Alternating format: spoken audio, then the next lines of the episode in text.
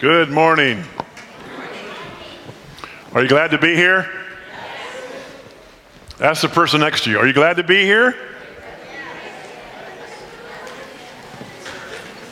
Well, I'm glad you're here. What a great day. The Ducks won. it's not raining and the sun's out. It don't get no better than that. Could you just take a moment to prepare your heart? Just ask God the next half hour to give you something for you. It might not be through my voice, might be through his or something someone else says, but just ask God to give you something for you.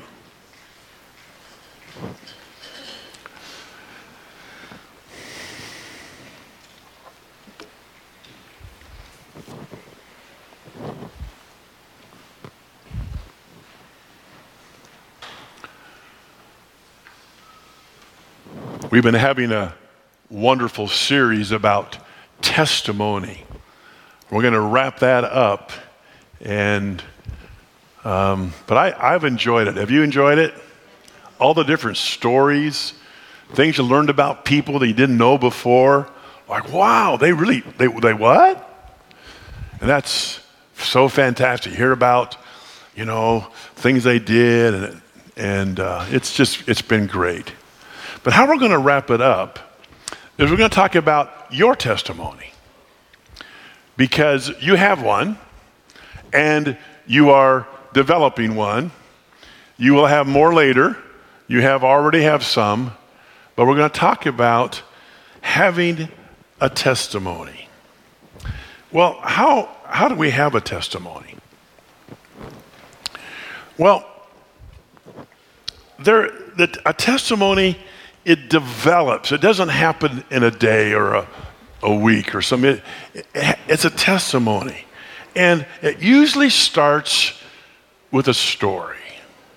Don't you love stories? Don't you love when speakers tell a story rather than just in the book of Philippians as compared to the book of Galatians uh, or whatever? I mean, that's okay. I'm not, I'm not criticizing that. But sometimes it's just a, a, a story, it just it kind of our ears perk up, and yeah, we heard stories about eggs. We heard stories about people having addictions. We'd heard stories about people living with a spouse with addictions. We living about people with going through and potentially with a second marriage and all that. And, but when people begin to tell a story, wow, you know, our, ooh, ooh, yeah. But then what happens, the next thing we do, they tell us a problem. So the story develops, and then we say, well, I had this situation. And you don't have a testimony without something to testify about. So we don't have a testimony when things are going well. That's not a testimony. That's just, you know, just moving on. See, if you if you go out and put your key in the ignition, turn it, and it starts, that's not a testimony. I mean, that's supposed to that's how it's supposed to work. That, that's not, yay, my car started. Let's all give a testimony about our car starting. No, that's not it. It's like your car didn't start. Because, see, really, I just lost the connection. Please come back. Yeah, but it's not here though. There we go.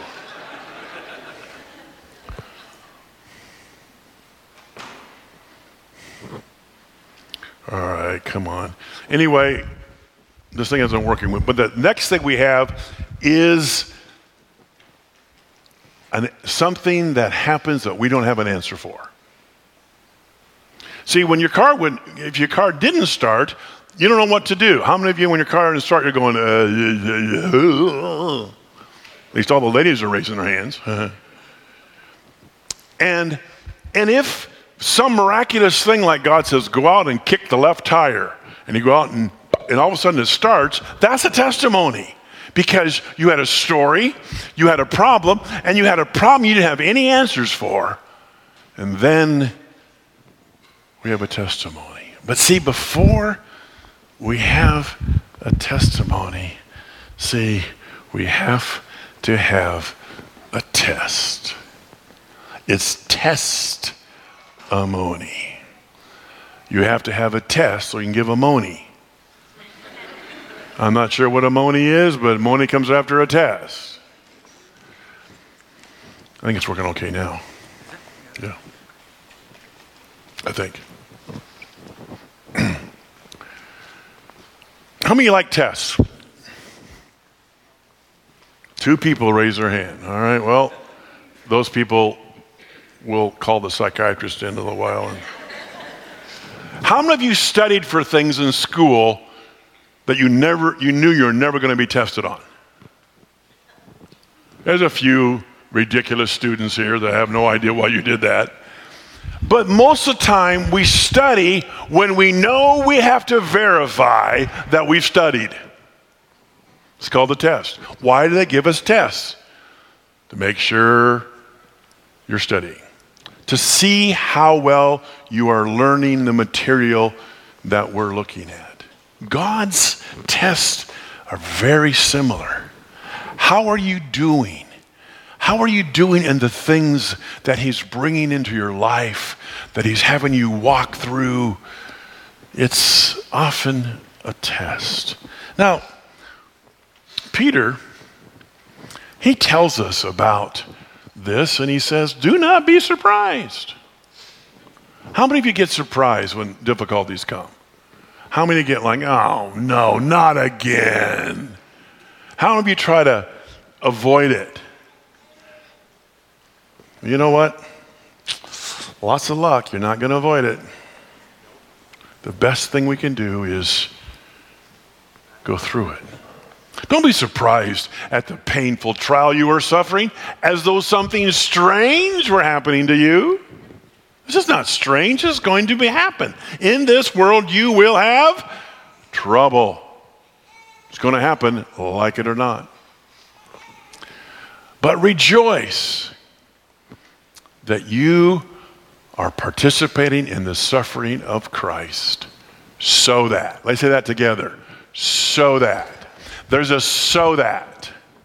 In other words, these tests, these difficulties are in order that we can have a so that.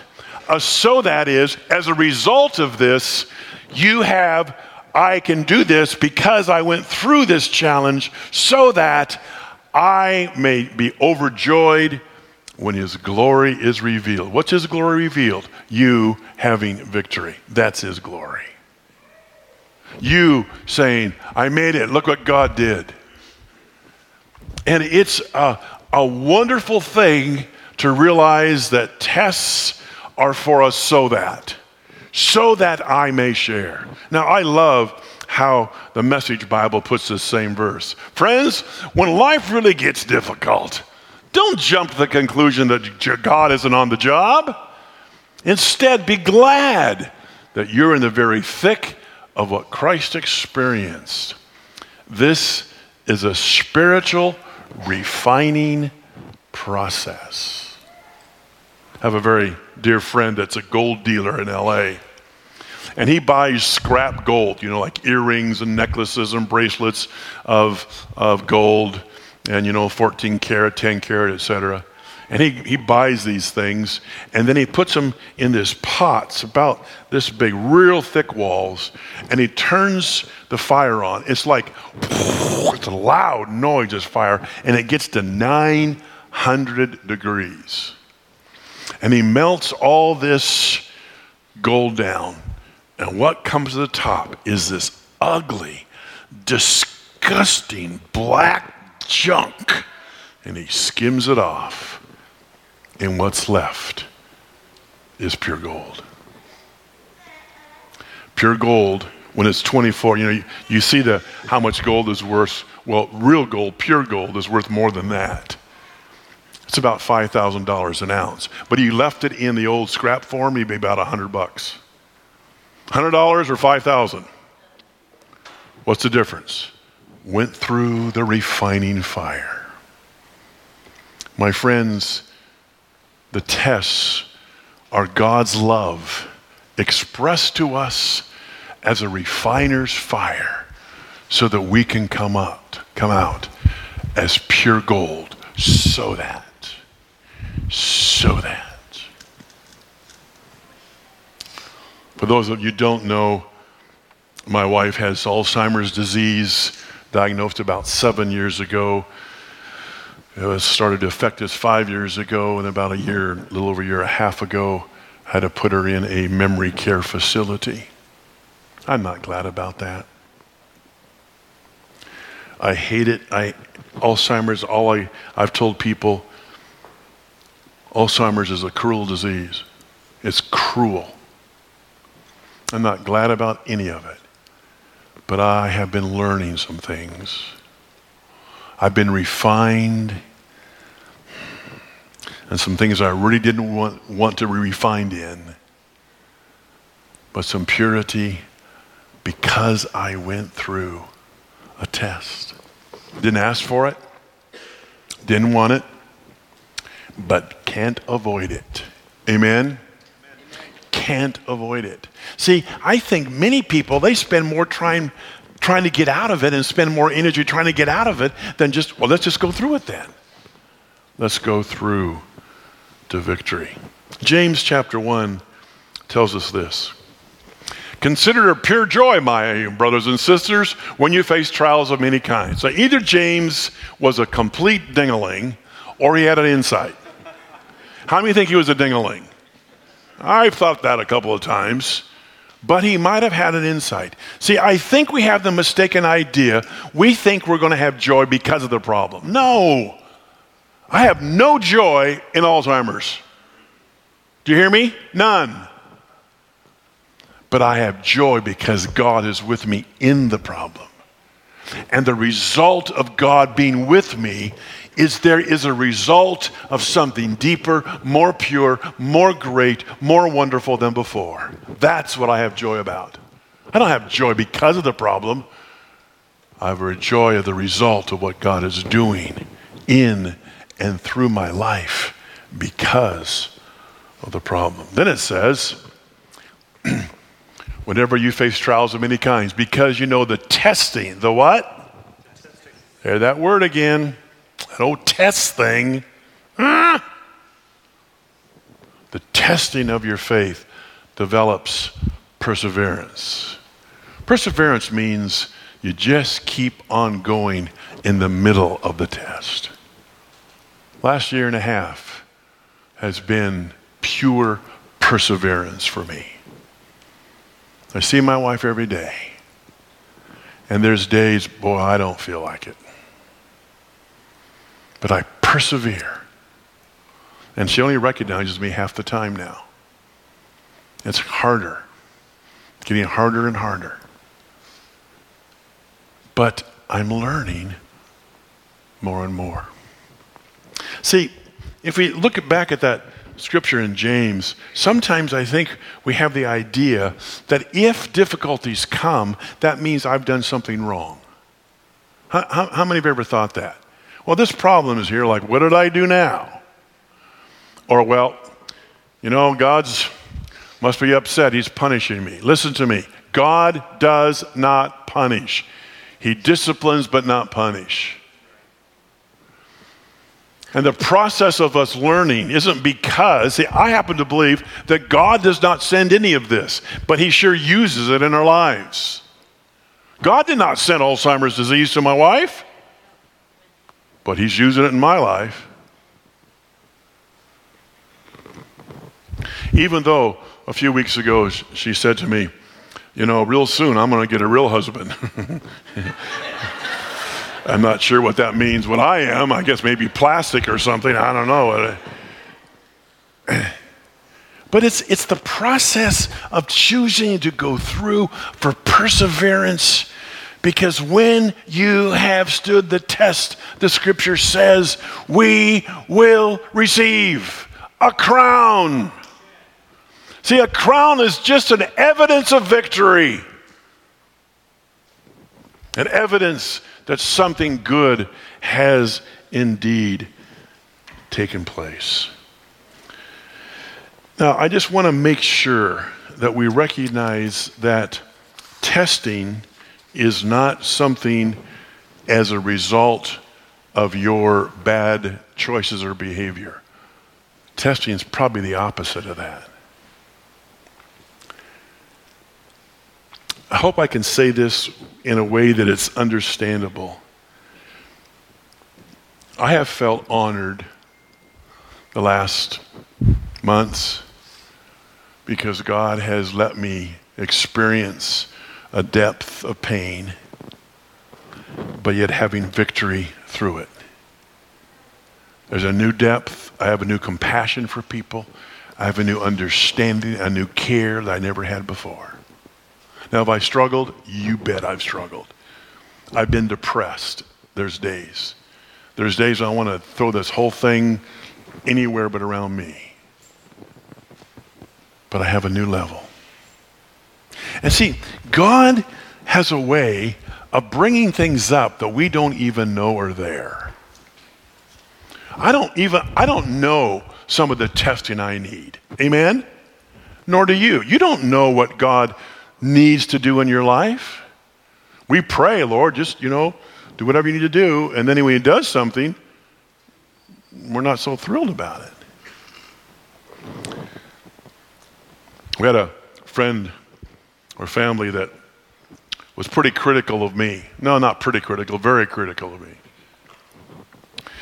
And my son had kidney failure about 15 years ago and needed a kidney transplant. It was quite a process. And this man was very, very critical because I still traveled and taught as my son was going through this and had to be on dialysis and et cetera. And it was difficult.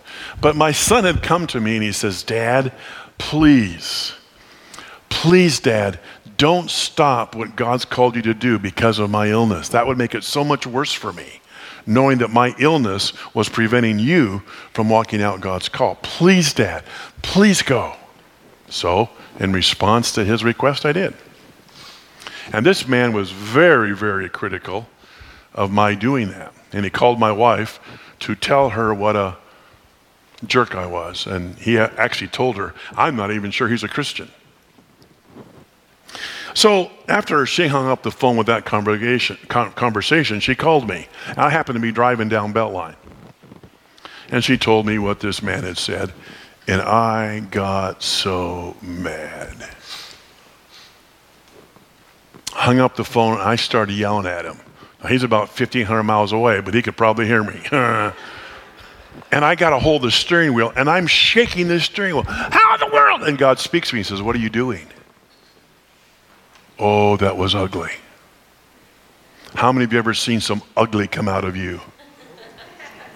See, God is taking us to the next level. See, I didn't know that was there, honestly. I didn't know that that ugliness was still in me. I had to go to a deeper level of letting God purify. But see, purification means there's a greater blessing. Now, the next part of James is talking about this whole process of trial and what happens. Now, when we go through challenges and difficulties, how we respond to them is so important. One thing I, I, want us to make sure that we hear is that because you are tempted doesn't mean there's something wrong. I know people that go through horrendous guilt just because they go through temptation. Well, man, if I was walking better, I wouldn't even be tempted. No, that's, I don't know that's at all biblical. You're going to be tempted as long as you're on this earth. It's how you respond to the temptation, whether it's right or wrong. James, he says that when you stood the test, there's that word test again. Well, what's the difference between a test and a temptation? Well, the test is to verify that you're walking right. A temptation is to take you away from God. But you know what? You might not be able to tell in the middle of it. Is this a test or is it a temptation? You might not be able to tell because it kind of feels the same way. But we respond to it in the same way. I'm going to do what's right before God. We go through the process. Now, I want to talk a little bit about temptation because um, there is a process of uh, the enemy trying to get us off track and use these difficulties to actually take us away from God. But if we respond right to our difficulties and our tests, it'll draw us closer to God. But let's talk a little bit about what the goal of temptation is. There's five steps. Now, first of all, I want to say again when you're tempted, you haven't done something wrong, and the differences I mentioned. So let's just talk about the five steps of temptation. This is according to uh, James chapter 1. There's five different processes that we have. Now, first of all, the Bible says that God cannot be tempted by evil. Hmm. I began to contemplate on that. God cannot be tempted. Why? Because evil has no appeal to God. Evil has appeal to me. Anybody, when someone cuts me off driving, evil right then has an appeal to me. Anybody relate to this? I really want a machine gun them I'm on my, my outside mirror, just, just blow their tires away. That appeals to me right then. But, uh, but evil has absolutely no appeal to God. It is, it's not interesting to him. And so my prayer has been God, I want more and more that evil not to have an appeal. Now, five steps to temptation. First of all, it's desire. Now, this word is translated quite differently from translation to translation. King James uses the word lust. NIV uses evil desire. I don't think either one are the best. The Greek word for this is epithumia, which basically is the word longing. I long for something. And it's not evil. See, when the NIV translators put it in, they, they had to assume that temptation started with evil. No, you can have a, a good longing that can lead you to evil. Let me give you a, a practical way that God walked me through this. Some years ago, as I was with the Lord, He, he kind of had this thought. He says, Okay, there's a green genie that pops out of your lamp. And this is God's green genie, so no three wishes of the normal green genie. This is 25. 25 wishes. He says, I want you to write them down. What would you ask for if I gave you 25 wishes? Woo-hoo-hoo. All right, man, I was excited. All right, I got the dream car, and I got this real estate, and I got never have another financial need ever. And then I'd have, you know, and I, I wrote down 25 things. And after I got all done, the Lord said, Now look at them. If I fulfilled every one of them, would you be closer to me or further away from me? Oh. Oh. I had to start scratching them off. Are you with me? See, this is the place to deal with temptation is in our desire arena. Most of us, the third one, is when we actually are tempted with something. That's when most of us begin the process. But see, our, we, we wait way too long to actually begin to deal with what the goal of temptation. And so, you know, I have a dream car. If you wanted to borrow my car now, sure, here you go. But if I have a dream car, don't you even look at it hard. Your eyeballs might get it dirty. I don't know. I, I know I, I wouldn't be as generous. Are you with me? And I realized I have lived the last 45 years with trusting God to meet our financial needs. And God has provided for us supernaturally for 45 years in a row. I need to walk that lifestyle because that keeps me dependent upon God. I had to scratch out never another financial need because I need them. I need my needs to keep me crying out to God. Are you with me? So I had to scratch that one off.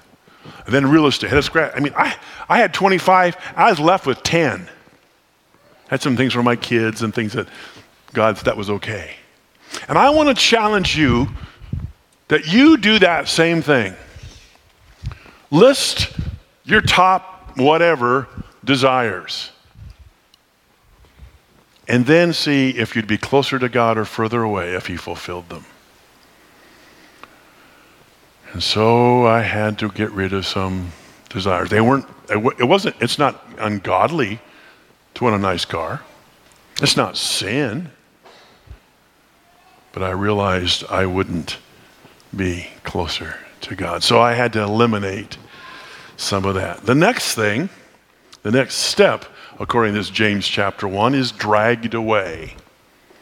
Dragged away from what? Dragged away from the things that keep me connected to God, like fellowship coming to church. How many have ever felt dragged away from fellowship? Just wanted to be on my own. I, I can have church just me and Jesus. It's not biblical. I'm dragged away from times of worship. I'm dragged away from my time in Scripture. I'm dragged away from prayer times. I'm dragged away that, for, from things that keep me connected to God. How many of you recognize there's been times the enemy tried to drag you away? See, red lights should shout, should begin to blink, and warning lights shout to you, danger, danger, because that is the part of the process of temptation, because he's dragging you away from things that will con- keep you connected and moving on, and having this process of a test produce something good. See, we're dragged away because my, I have to admit to you that one of my dragged away is feeling sorry for myself. I, am sure none of you ever have, so I'll just, I'll just confess. But for me, it's like, oh, good grief. No one else understands. If you ever have no one else understands, instantly you know it's wrong. How many of you ever said, well, why me? Anybody ever said, why me? Boy, that's really selfish. I'd rather have you have the problem than me. Ooh, that's not good. That's, that's not a pretty sign. So I, I realized that the enemy wants to drag me away from the things that keep me fresh and alive with God. And the next step then is the enticement or the thing dangled out in front of us. Look at this, look at this, look at this. Come get it, come get it. How many of you notice the enemy does not tempt you with ugly things? The things are not appealing. They look great, but they're like cotton candy. They look great, but they're not very good for you and we are enticed. That's, see, this is the process where most of us begin to deal with temptation when we're already 60% of the way on the process of the enemy's path. We try to deal with it when the actually thing is here it is, come get it, come get it. No, I won't. No, and Jesus, no, no, no. No.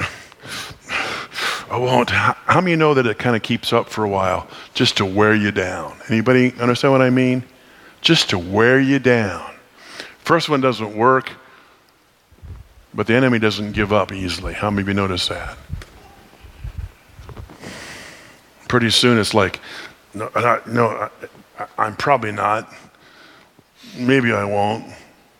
And then it happens. And then we sin, which leads, the fifth one, is to death. And the enemy wants to use these difficulties to separate us and to take us away from God. But if we respond in the right way for the challenges and difficulties I go, it will take me to God and not away from God. In 1 uh, Kings chapter 17, we have a story of the man named Elijah. And he had prophesied to the wicked king and queen, Jezebel and Ahab of Israel, it's not going to rain until I say it's going to rain. Ha- ended up being three and a half years. And as soon as he prophesied that, the Lord says, Get out of here, because they're going to try to kill you. So he did. He got out of there and he went down this place called the Kerith Ravine. And there was water in this little creek, and ravens brought him bread and meat in the morning and at night. Now that is miraculous. If you know anything about ravens, they're not going to share their meat. They're going to eat it. They're, they're carnivorous, and they're not particularly happy with you wanting some of their meat. They dropped it twice a day. I, that is miraculous. Now, I wonder if it was the same meat every day. What do you think? Was it cooked? Do you have to cook it? Was he out there trying to make sure he can catch it so it didn't fall in the dirt? I don't know. I, I just, I, I, like to know the practicalities. How how'd this go down? Now, the Word of God says, sometime later. Well, how long is later? Well, if you know a little bit about Scripture, we know it didn't rain for three and a half years. And he know the next step he was at was about two-ish or so years. So we know that this, how long, was nine months to a year. Nine months to a year out there every day trying to catch your meat, hoping that it would be tri-tip today. You're tired of chicken. I don't know. But he's out there then said, and then it says,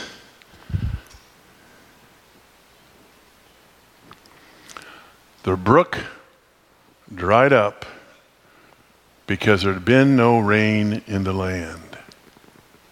Now, here's my question for you What had Elijah done wrong?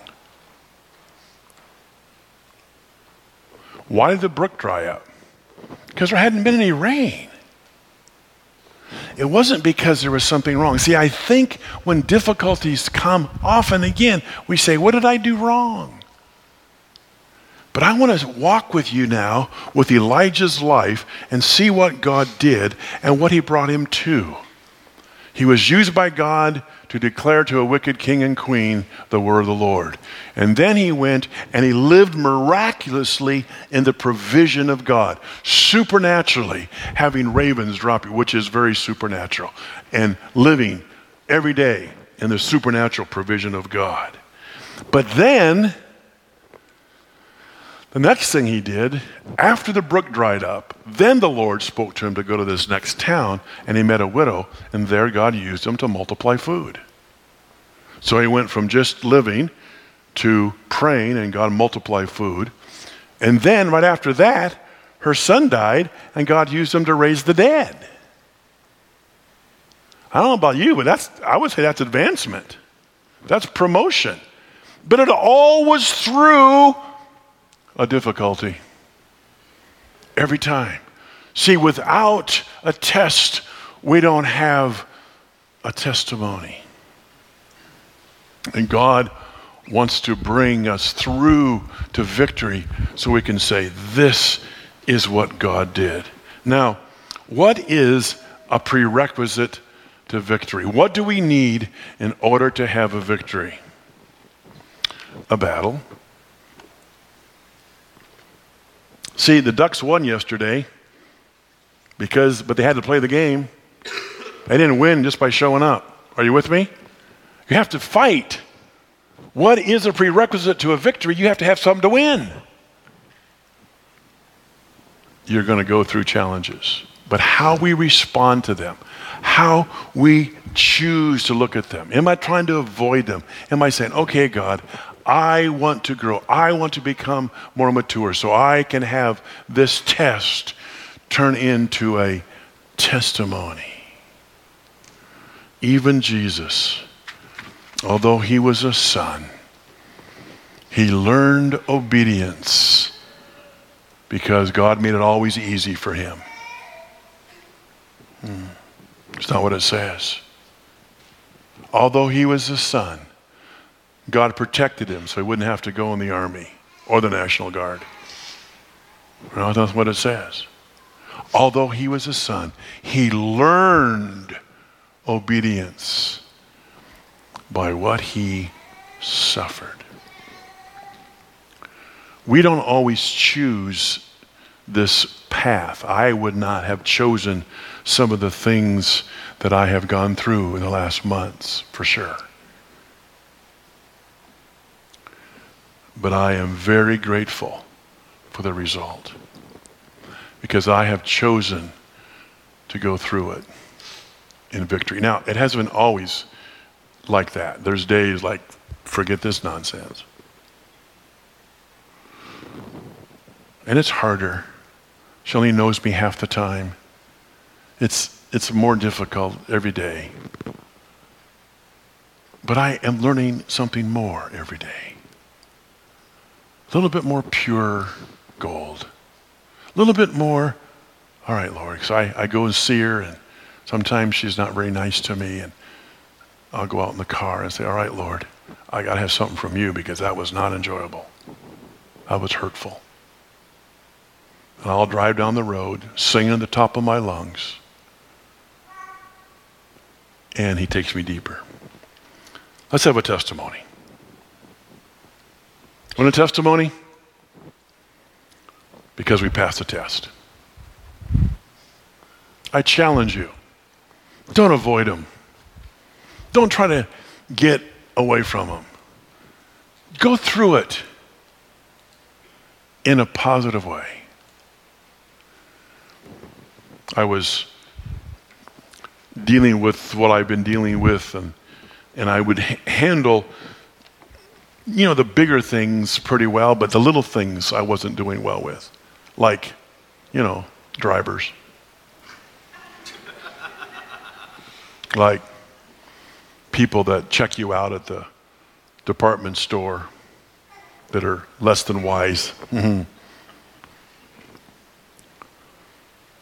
And God says, Do you want to be right or do you want to be godly?